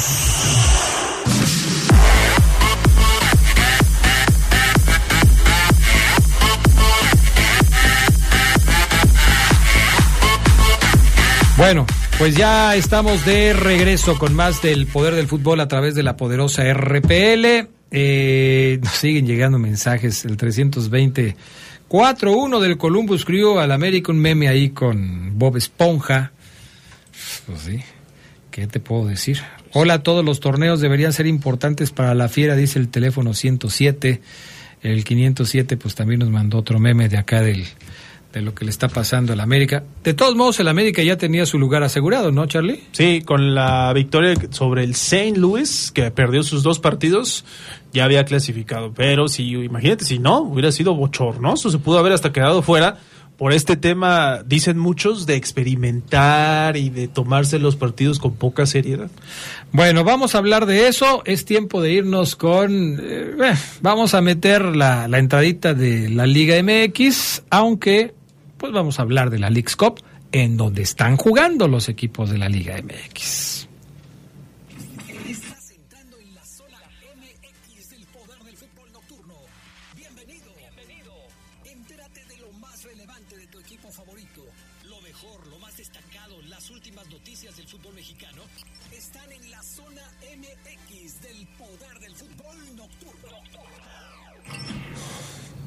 Mi estimado Brian Padilla, ¿te está llamando la atención la League's Cup o nada más porque está jugando el León? ¿Te, avientas este, información de lo que pasa con Chivas, con América, con Pumas, con Cruz Azul? ¿O de plano tú como aficionado dices, nah, la League's Cup? Sí, sigo un poco a lo que es León, bueno, sigo obviamente mi equipo, que es León, y un poco al Tigres y al Cruz Azul ahorita en este aspecto, pero sí, pues el baile que le acaban de poner a, las, a, a la América, es, es como para, para llorar. Hablamos de equipos grandes de, de, México y por ahí siento yo que a lo mejor el León, a lo mejor creo que el Atlas, no sé si, si ganó. No tengo ese dato ahorita. El Atlas le ganó, al Toronto 1-0. yo creo que ahorita los equipos que supuestamente de México son grandes, pues no están haciendo mucho. Si no vienen atrás otros equipos como lo es el Atlas, el León, eh, que pues vienen ahí como que bajita la mano, queriendo pues eh, llegar a conseguir algo importante.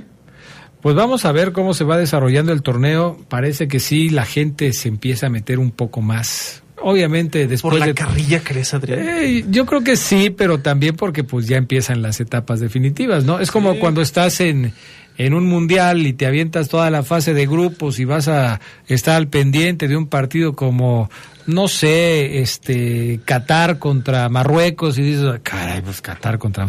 Mejor me espero a que termine la fase de grupos, empezamos a la eliminación directa y entonces ya vamos viendo. Y aquí más o menos es igual, o sea, ¿Te acuerdas cuántos partidos, cuántos equipos iban a 18 equipos de la Liga MX y 29 de la MLS? Y 29 de la M, o sea, ¿cuántos son 18 más 29, 47 equipos? Sí. 47 equipos iban a estar, bueno, empezaron disputando este torneo.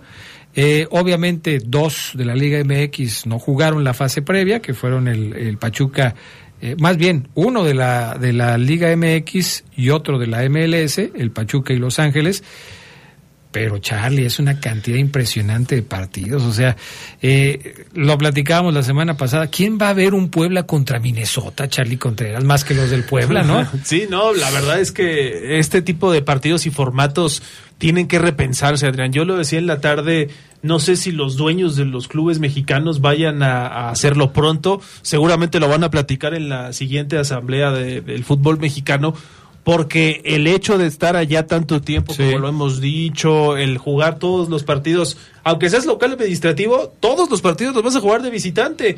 Y pues quieras o no, es una desventaja el viajar también, el no, no sentirte cómodo en ningún momento. Otra cosa sería si la League Cup fuera a ida y vuelta, pero pues ahí tendrías que acomodarle todavía más partidos, ¿no?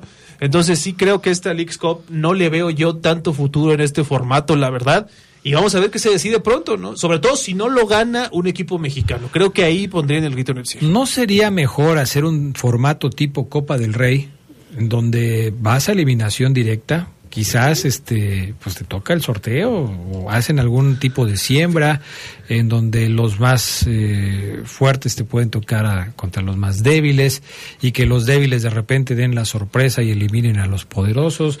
Eh, algo se tiene que hacer, pero sí, me parece eh, exagerado este tipo de cuestiones y sí, siempre canalizado al tema del dinero porque se juegan en Estados Unidos al tener entradas. Ve cómo está el estadio de Kansas. de Kansas, en donde están jugando las Chivas, que al minuto 55 están perdiendo uno por cero. Está lleno el estadio. Obviamente está lleno. ¿Por qué? Porque son las Chivas, ¿no? Pero tú ve este mismo partido, Chivas contra Kansas, en, el estadio de Guadalajara, ¿cuánta gente va a ir? Difícilmente se Pues sí. ¿Qué, ¿Qué, es lo que se privilegia? Pues el negocio. Sí, lógicamente. Pero fíjate que ahorita que mencionas esa posibilidad, ya no existe la Copa MX, Adrián. Ya no han dicho si va a regresar. Entonces sí podrían hacerlo, pero pues tendrían que acomodarlo también con la calendarización de la Conca Champions en el primer semestre. Ahora, fíjate, se avientan la liga, la, la League's Cup en momentos en que los equipos de los Estados Unidos ya tienen cerca de 27, 28 partidos en promedio. Están a media temporada. ellos están ya a media temporada. La Liga MX está empezando, tenía tres partidos. Suspendieron la MLS, o sea, cuando nosotros decimos, ah, ya suspendieron la Liga Mexicana para hacer la League's Cup, los gringos también dicen, ah, pues también a nosotros nos suspendieron la Liga. Sea, nosotros vamos en la jornada 28 y tuvieron que parar la, MLS para jugar la League's Cup. Bueno, pues entonces que le busquen la manera de hacer un torneo en donde los equipos sean menos perjudicados, los de allá y los de acá.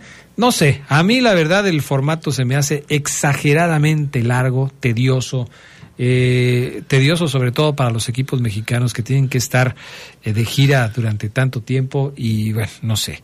A mí sí me parece que es exagerado este tema. Eh, eh, este tema. Pero Repasando todos los resultados de hoy, porque ya dijimos los de ayer, donde Tigres le ganó 1-0 al Earthquakes y Monterrey 4-2 al Sounders. Los Regios sacando la casta, ganando sus dos partidos.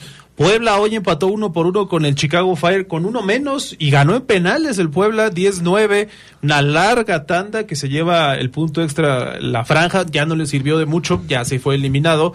Pero eh, con todo y eh, la derrota en penales, el Chicago Fire va a ir contra el América. Entonces, pues sí, hay mucho mexicano en Chicago, pero no deja de ser allá, en el cancha norteamericano, donde se va a jugar ese próximo partido. Y falta el Toluca contra Colorado, que se retrasó por tormenta eléctrica, va a empezar a las 9.40 de la noche. ¿Cuál fue el otro partido de Chivas? También se jugó hasta el siguiente día, ¿verdad? Así es. A unos minutos. Contra el Cincinnati, por tema de tormenta eléctrica. Ay, caray, está lloviendo mucho por allá.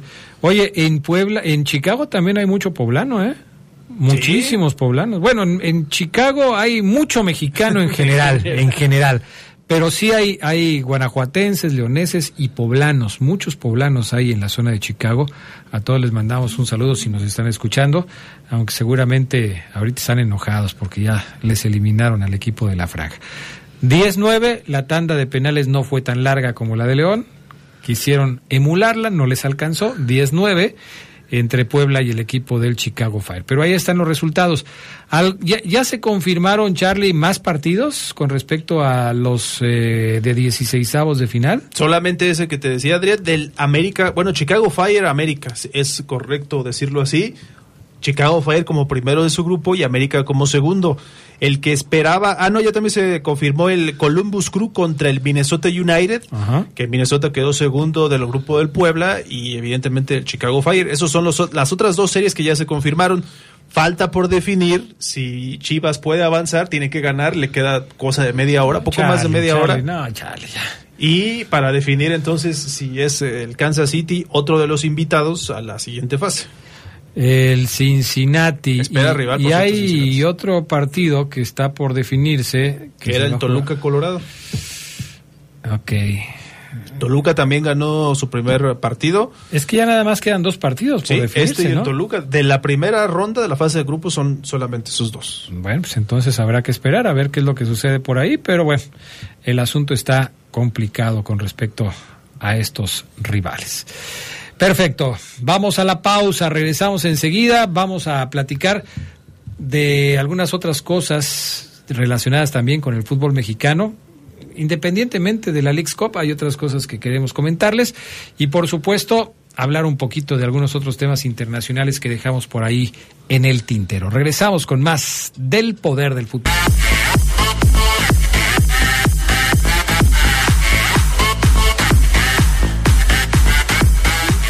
Bueno, pues ya estamos de regreso. Hay cosas que están pasando en la Liga MX eh, al mismo tiempo que se está jugando la League's Cup. Eh, de repente, pues no se habla tanto de ellas, pero, pero sí es importante mencionarlas, como por ejemplo este tema de Jorge Rubalcaba que todo parece indicar que ya se va al estándar de Lieja de Bélgica, ¿no? Sí, hoy Pumas sorprendió, entre comillas, con un comunicado en sus redes sociales donde dice que Jorge Rubalcaba, su jugador, tiene un principio de acuerdo con el estándar de Lieja de la Liga Pro de Bélgica. Eh, sería el tercer mexicano en la historia de ese equipo. Pero sí, Rubalcaba apunta entonces al fútbol del viejo continente, un tipo que creo que se ha ganado minutos importantes, eh, no por nada lo siguen, pero no deja de ser, siempre decimos, y, es la cantaleta, hasta parece que ya estaba como pintado, es la de cajón, se van a este tipo de ligas formativas en Europa para después tratar de dar el salto a un equipo más importante. El estándar de Lieja es uno de los equipos pues más importantes de la Liga de Bélgica. De liga, sí. De la Liga de Bélgica, sí. No, no de Europa, no de, del mundo, pero sí de la Liga de Bélgica. Y Rubalcaba, bueno, pues parece que les ha llenado el ojo y se lo van a llevar para estar allá, eh, pues participando en la liga de ese país. Yo me acuerdo de Paco Memo Ochoa. Ahí jugó, sí. Que jugó también en la Liga de Bélgica. Pero decías que es el tercero. Sí, déjame te digo quién es el otro porque ya se me perdió aquí la nota. Jorge Rubalcaba sería el tercero después de, de, Memo Ochoa y del otro personaje que estoy por confirmarte. No es de los chavos estos nuevos como Gobea ni nada de ninguno de ellos. Sí, puede ser. Eh, bueno, puede ser que por ahí esté el, el, dato, ¿no? Bueno, ahora lo confirmamos. Pero sí, bueno, ojalá que le vaya bien siempre que haya un jugador mexicano que se va a probar suerte en el fútbol internacional, pues no queda más que desearle mucha fortuna y que no regrese pronto, porque ahí está el caso, por ejemplo, del Cachorro Montes y de algunos otros, ¿no? El Cachorro Montes tuvo una muy buena temporada con el Español de Barcelona, pero ahora ya se está diciendo que el América lo quiere repatriar. ¿Por qué los equipos mexicanos se empeñan en hacer ofrecimientos importantes de dinero para tratar de que los jugadores que se acaban de ir al extranjero regresen a la Liga Mexicana.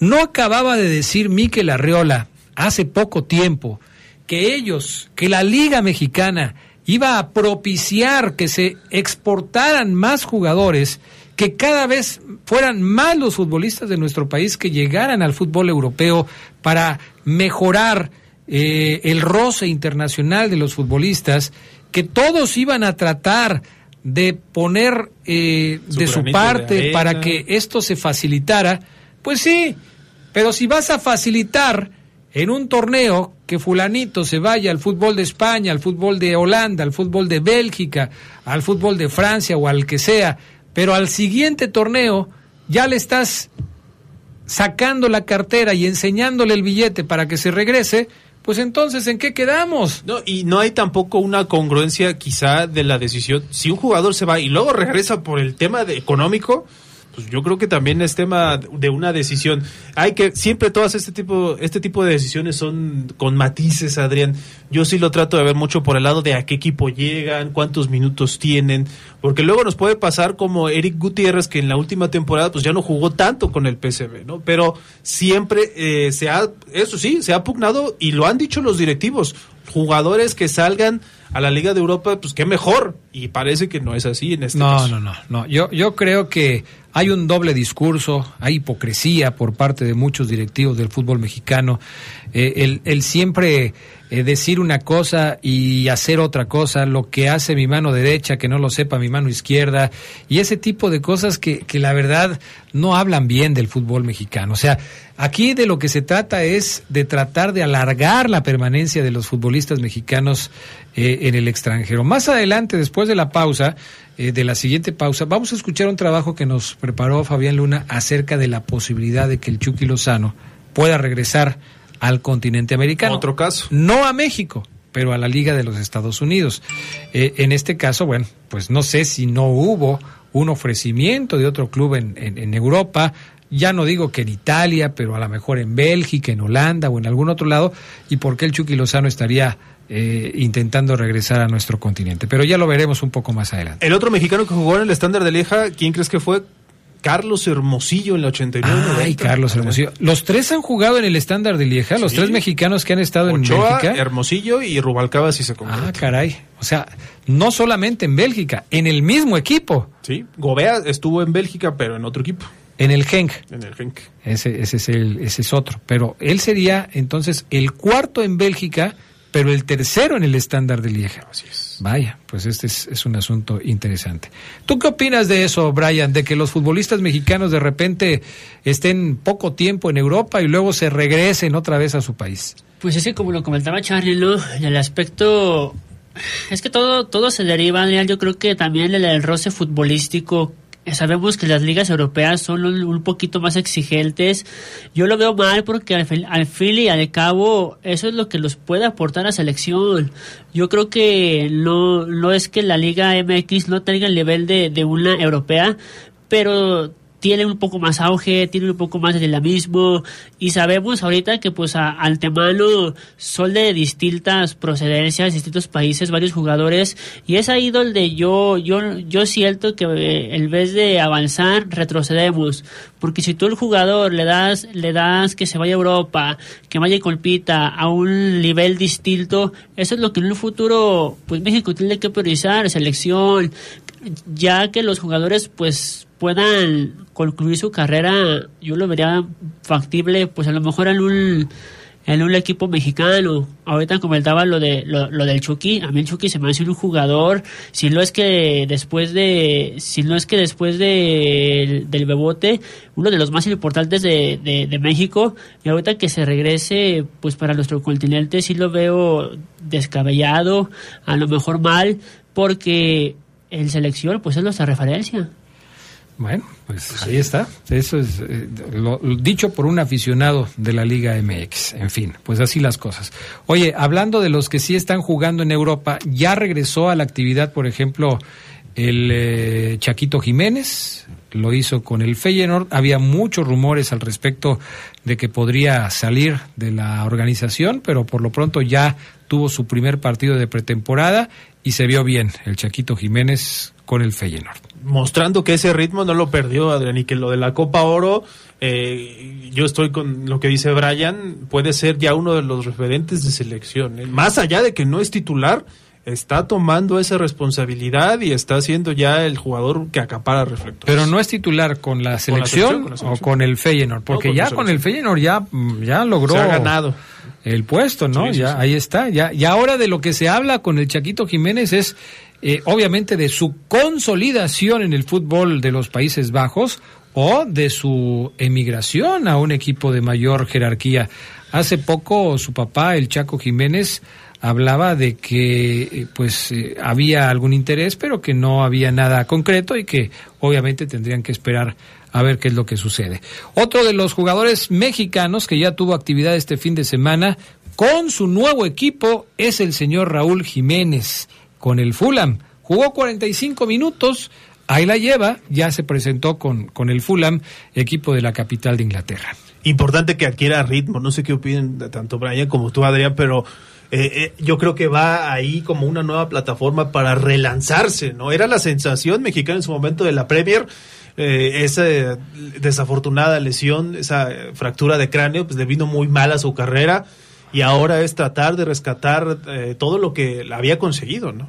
Sí, y esto por supuesto que, vamos a, darle mucho seguimiento para saber qué es lo que va a pasar con él.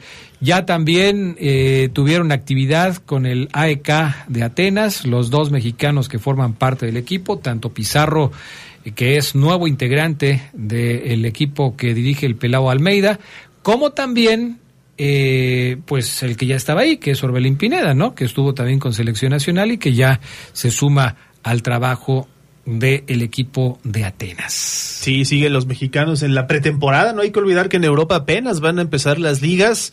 Más allá de que aquí ya estamos prácticamente a la mitad de, de ese extraño calendario de la MLS y de que se detuvo incluso la liga, podríamos decir que estos torneos ya oficiales, pues, yo lo tomo como una especie de pretemporada para lo que va a venir. Adri. Sí, definitivamente. Eh, digo, bueno, ya ahora. O este, preparación. Sí, hay, hay mucho de esto. Eh, hay torneos que se están jugando en los Estados Unidos.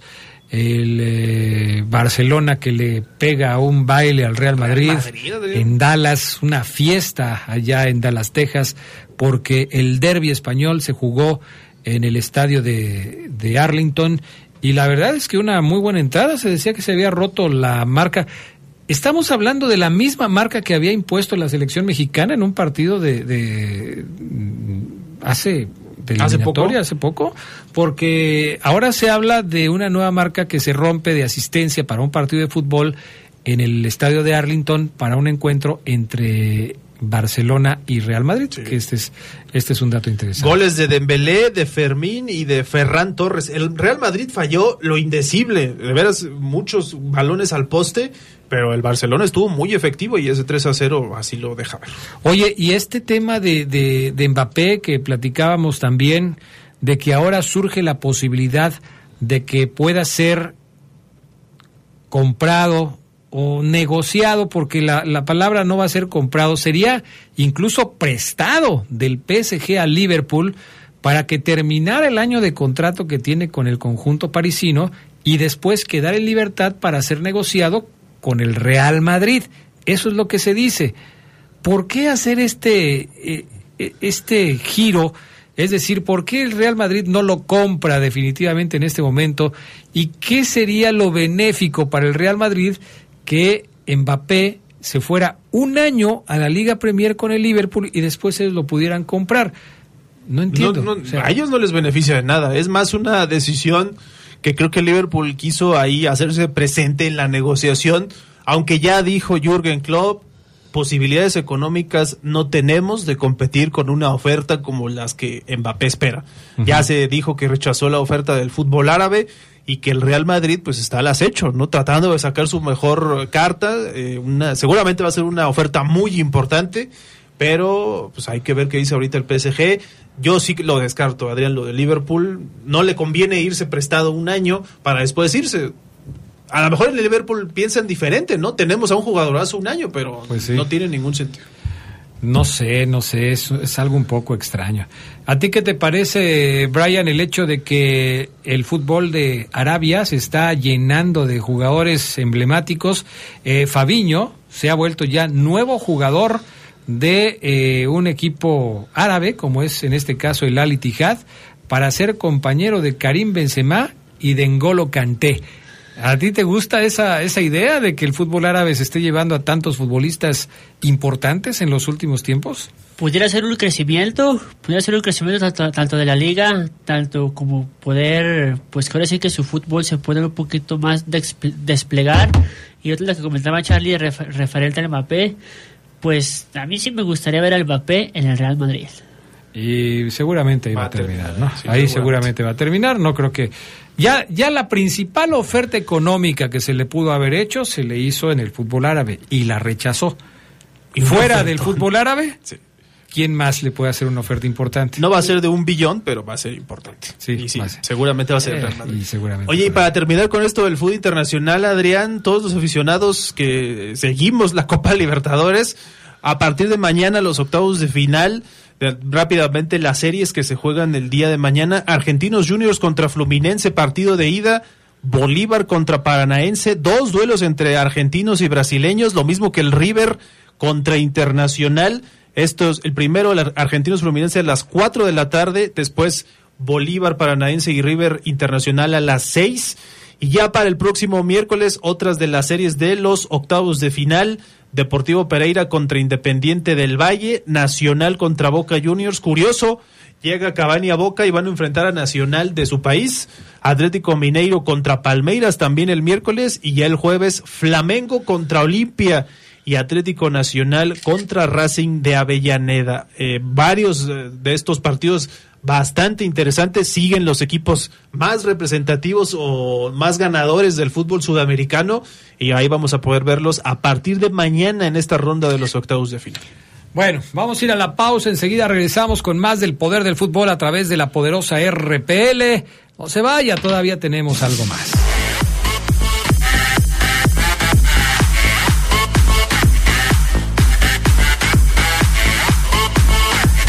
El teléfono, el teléfono 712 nos dice que, eh, bueno, nos manda un meme aquí de, mira mamá, mira mamá, sin chiquimarco, una América haciendo, pues, eh, un oso ahí sobre una bicicleta, pues sí, este, los memes para todos los seguidores de la América van a estar a la orden del día. Después de lo que ha sucedido el día de hoy. Y dice que le manda saludos a su novia Liz González. Por cierto que Liz nos manda otro mensaje en donde dice que ya vino por su asistencia. Saludos.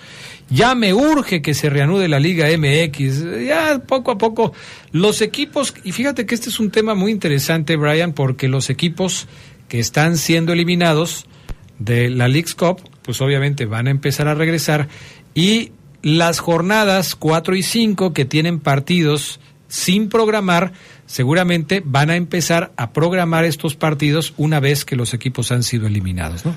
Sí, hay que esperar solamente que terminen los 16 avos de, final y ahora sí que pues empezar a, reprogramar, que también quedaban por ahí esas dos fechas pendientes, ver qué equipos son los que faltan de, jugar. Creo que por ahí también León tenía dos fechas. Sí, todos, todos, toda la liga, toda la liga MX ha dejado en suspenso la jornada 4 y 5.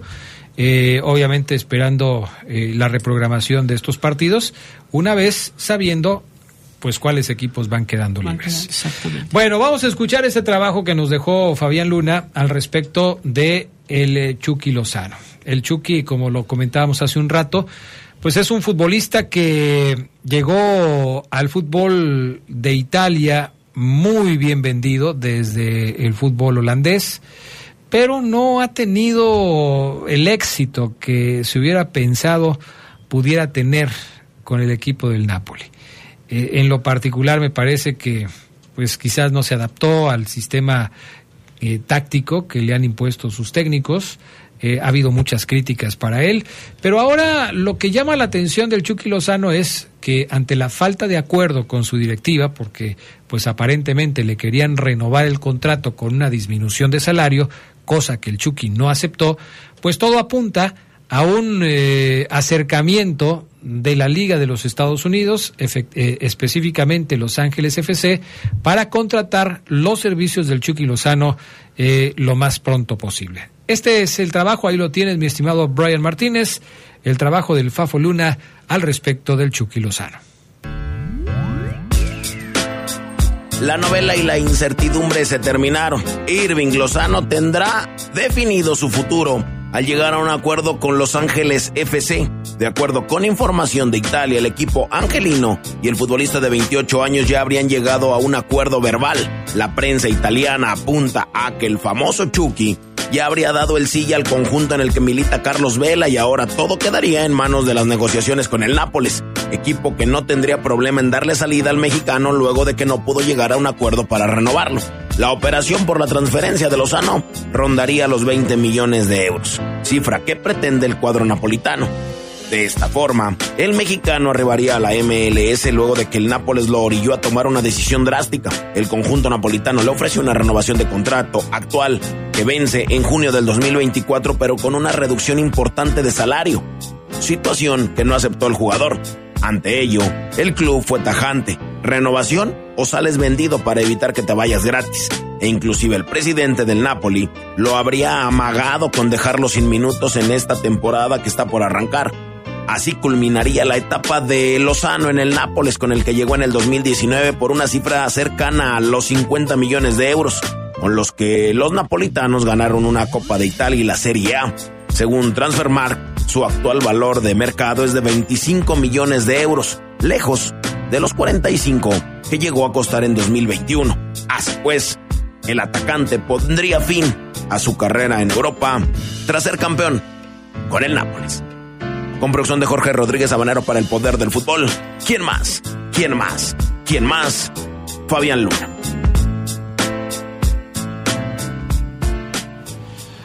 Bueno, pues ahí está el trabajo de Fabián Luna con respecto a lo que sucede con el Chucky Lozano. Qué lástima, ¿no? Que un jugador de la calidad del Chucky Lozano deje el fútbol europeo para regresar a América, aunque vaya a jugar a la Liga de los Estados Unidos.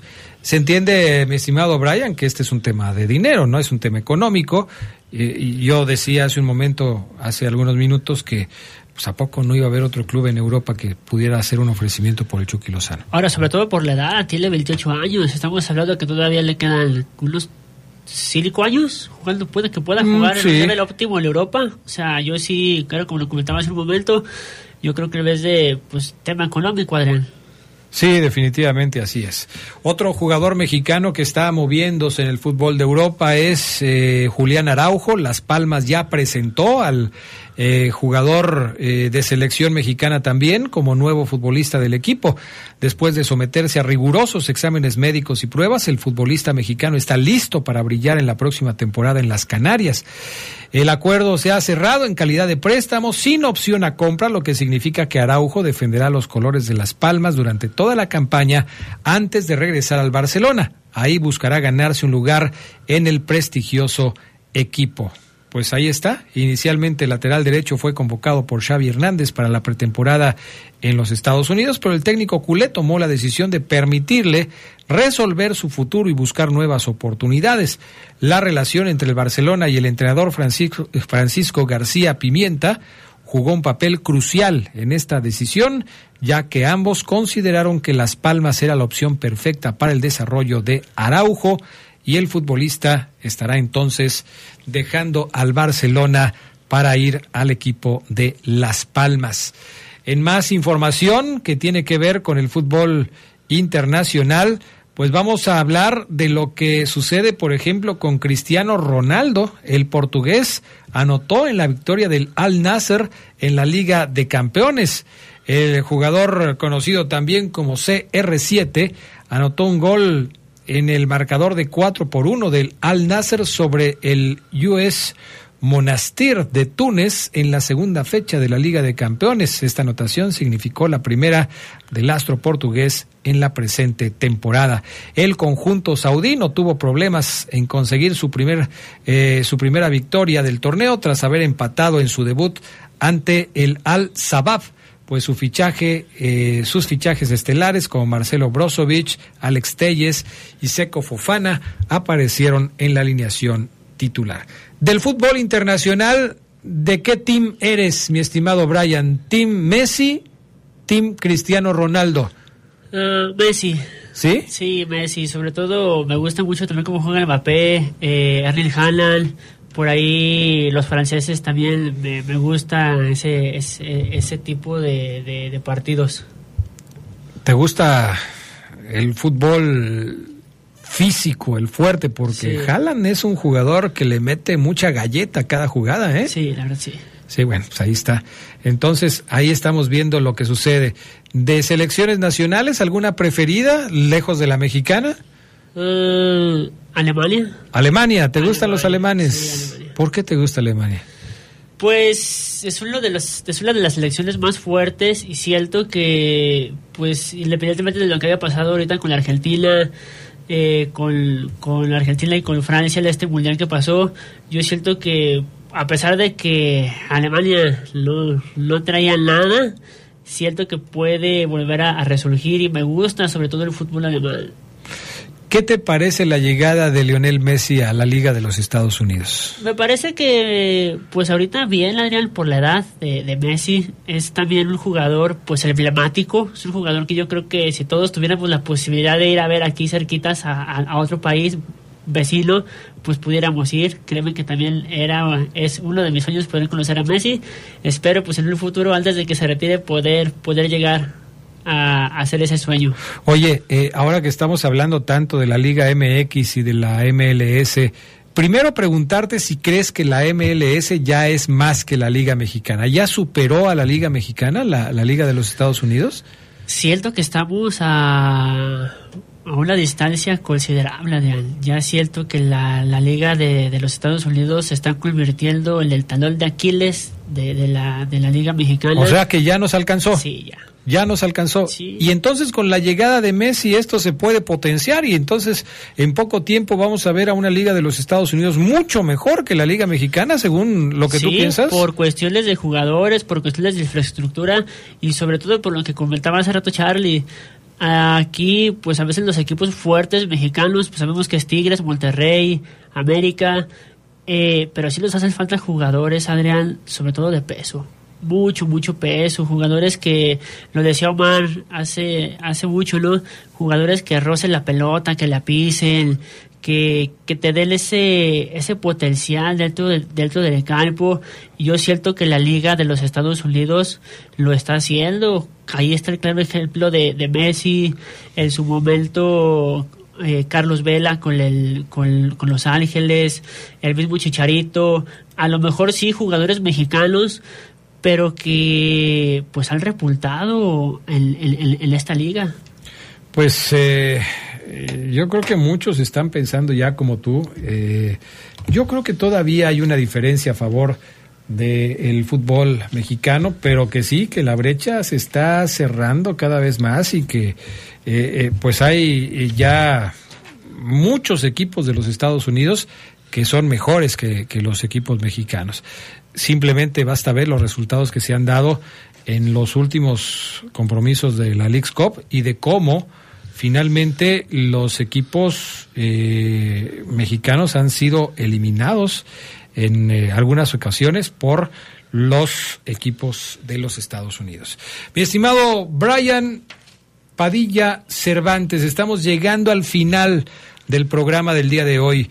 A nombre de la poderosa, a nombre de toda la gente que hace posible el poder del fútbol, eh, te agradezco que hayas participado en esta dinámica. Nos da muchísimo gusto que hayas sido tú el primer invitado eh, especial que tuvimos en el poder del fútbol. Y bueno, por supuesto, eh, quiero pedirte que si deseas mandarle un saludo a alguien que te esté escuchando, a algún amigo, a la novia, a tu familia, lo hagas en este momento, mi estimado Brian. Pues antes que nada, un saludo a todos los que nos están escuchando. Y Adrián, de verdad el placer es mío. Eh, de verdad, muchísimas gracias a, por la oportunidad. Muchísimas gracias a la, a la poderosa por crear este vínculo. A lo mejor no es afectivo, pero sí es un vínculo ante la sociedad, ante todos los radioescuchas, ante todos los radioescuchas que nos están ahorita sintonizando, que al final de cuentas eh, con esto me quiero despedir.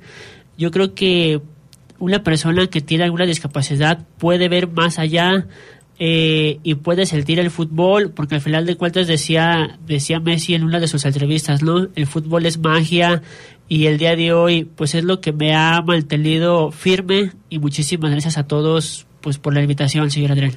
Gracias a ti, mi estimado Brian. Esperamos seguir contando contigo como un eh, radio escucha fiel a las transmisiones de la poderosa y del poder del fútbol.